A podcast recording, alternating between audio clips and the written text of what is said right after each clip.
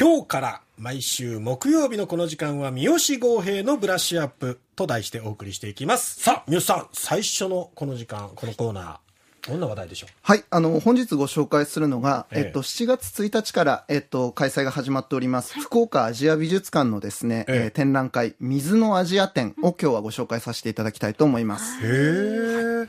これあの、まずはじめにお二人にご質問でございます。はい水のアジアっていうですね、はい。えっと、テーマを、えっと、はい聞いたときに、ええ。皆さんはどんなイメージとか、どんな風景、どんな物事を思い浮かべますか？あー僕今、今一瞬でパッと浮かんだのが、はい。あのーカンボジア、あアンコールワットのはいはい。手前にええ。水が溜まるようなこうプールがあって、そこでね、はい反射してああの映るんですよ、水鏡のように。なんかその景色を今パッと思い浮かんあ、わあ、だ。すごい。アジアならではの風景ですね。そうそうそうそう。水とその古都はいはいの景色みたいなね。なるほどな。なんか浮かんだ。私、あの、インドの大きい川なんでしたっけガンジス川ですね。川なぜかはいはい。浮かびました。行ったことあるの？いや、ないんですけど、あないの？になんか水のアジア、アジアなので、うん。なんかこう、アジア、インド、タイガーがねそうですね。思いつきましたね。はい。いやもう本当にもう素晴らしい、その感じです。で、あの、水のアジアって聞いたときに、それこそ例えば海だったりとか、はい。川だったりとか、えええーまあ湖、池、うんうん。滝、はい。あるいは雨みたいはない。風景とかっていうのもあるかもしれませんし、はい。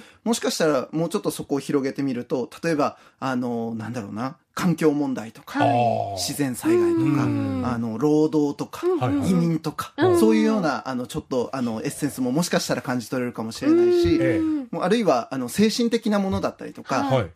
宗教観みたいなものにも、うん。あの、水が関わっていて、みたいなこと。それこそガンジス川だとね、うんあの、亡くなられた、あの、死体をそのまま流すとかっていうのもあったりするし、非常にだから水っていうのは、もっと言えばそれは、アジアの中での水っていうものは、はい。非常にいろんな意味合いを持ったものとしてあるわけですね。うん。で、今回の、えっと、この展覧会が、まさしくその、一言で水っていう中でも、まあ、はい。いろんなイメージがあるよねっていうところをですね、うん。なんかこう、呼び起こしてくれるような展覧会になっていて、ええ。えー作家さんで言えば、インドネシア、モルディブうん、ベトナムに台湾、韓国、日本といったですね、おアジア各国から、8名の作家がですね、えっと作品を展示してくれていて、ええー一人一人の作家それぞれが、まあ、水っていうまあ普遍的な存在に対してん。何を映して何を問いかけ、そして何を表現しているのかっていうことをまあ紹介していくような展覧会になってるんですね。へ8カ国ですか？そう、えっと、国で言うと、えっと、日本の作家さんが2、3名いらっしゃるので、はい。えっと、メイン展でやってるので言えば、えっと、5カ国か6カ国ぐらいになるとは思うんですけれども、うん。あの、かなりやっぱりですね、多様な表現が、あの、うん楽しめるものになっています。う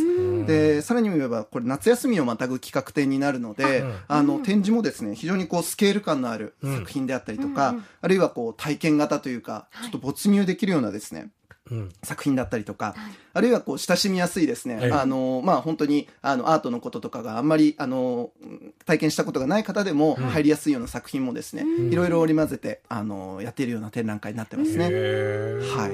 この絵絵画だけじゃなくっていろんな表現方法でうん。この展示作品がねはい。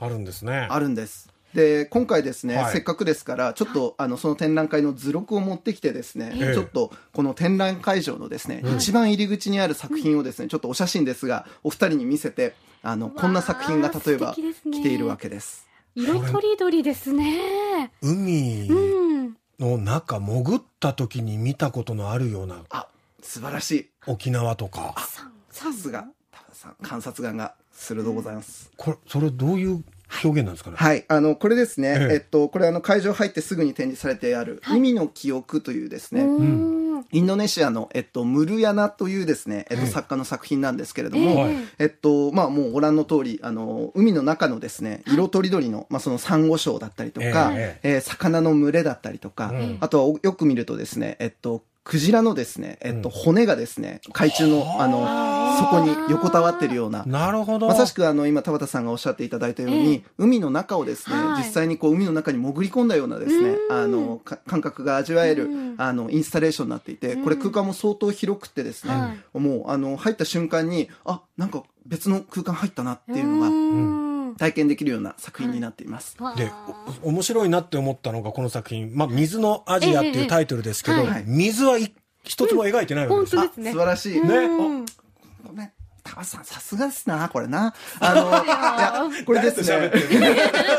これね、あの、本当に今の鋭い視点でございまして、で、実はですね、これあの、どういう作品かというと、はい。このムルヤナという作家がですね、ええまあそのインドネシアに、えっと、まあ暮らしていて、ええ。で、やっぱりその海辺にですね、プラスチックゴミだったりとか、はい。あの、いろんなものがまあ漂着して、まあはい海洋汚染をまあ目の当たりにしたと。うん。で、そういう時にうん、この作家がどうしたかというと、うんあの、それをそのままドキュメンタリックに、うん。まあ割とこう悲観的な作品として作るのではなく、はい。むしろその奥にもともとあったかもしれない、うん。とっても美しくてうん。守るべき豊かな海の風景を逆にここにまあ現出させるっていうことをするんですね。なるほど。だからサンゴ、カラフルなね、またええサンゴなどを配置して、うん。そしてそのクジラの骨とか、うん。魚とか。ね、はい。そういうのを配置することによって見る人に海を想像させる、水を想像させるっていう、この後すごいですね、表現方そう法。なんです。しかもですね、これあの、このサンゴ礁とか海の、うん。あの、魚の群れっていうのは、はい。はい。何でできているかというとですね、はい。実は地元のですね、毛糸工場の余りだったりとか、リサイクルされた毛糸を使ってですね、えっと、このサンゴ礁とか、えっと、そのクジラのオブジェとかを作っているんですね。で、えっと、このオブジェは、あの、インインドネシアのそのジョグジャカルタっていうですね、はい。あの、地域があって、ええ。そこに住んでいらっしゃる女性たち70名と一緒に約8ヶ月間もかけて制作したものになっていて、で、まあ、この作品、まあ、今ご説明した通り、はい。例えばこの1作品だけ撮っても、海っていうところからうん。海球、かまあ、あの、海洋汚染だったりとか、は美しい海の記憶だったりとかうん、女性たちっていうイメージだったりとか、うんうんあるいはリサイクルっていうところで、まあ、命が循環していくみたいなうん。円環。これもまた海にまあうんまつわるものですね。うん。とか、あとはまあその労働みたいなこととか。うん、まあそういうようなものをいろんなものを暗示してくれるようなうん。ものとして、まあその作品が構成されているっていうことですね。でまあ、あのこんな感じで展覧会ですね。あの、一個一個の作品が、まあ、非常にこういろんなあの水のアジアって置いただけで、うん。あそっかこういう問題とも接続できるんだとか、うん。こういうふうにも解釈できるよね水ってっていうのを、うんうんうんうん。もう一回発見できるようなですね、うん。あのそんな展覧会になっているので、うん。あの見ていくほどにですね、うん。なんかどんどんこう作家のあのいらそれぞれの国のあのアジアのあうん。の価値観だったりとか、うんそういうものにも触れられますし、うん。表現も本当に一個一個すごいビビッドなものが多いので、ん。めちゃくちゃ楽しめるあの見応え十分な展覧会になっております。みゆさん、めちゃくちゃ行きたくなるプレゼンですね。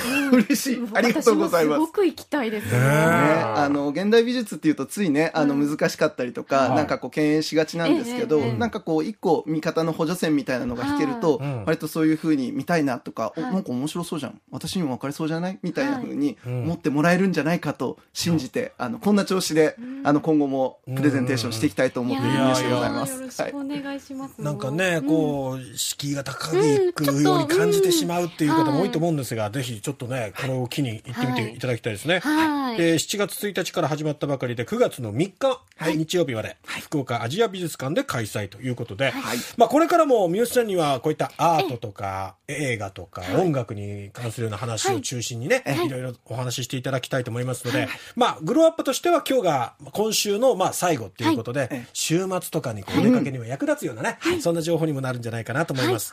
三好さんこれからもよろしくお願いします。よろしくお願いします。ありがとうございます。はい。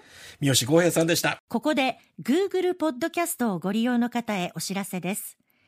Google ポッドキャストは2024年6月23日をもってサービスを終了します。引き続きこの番組をお楽しみいただくには、ラジコ、Apple ポッドキャスト、Spotify、Amazon Music、YouTube Music、いずれかのアプリをご利用ください。これからも RKB ラジオのポッドキャストをお楽しみください。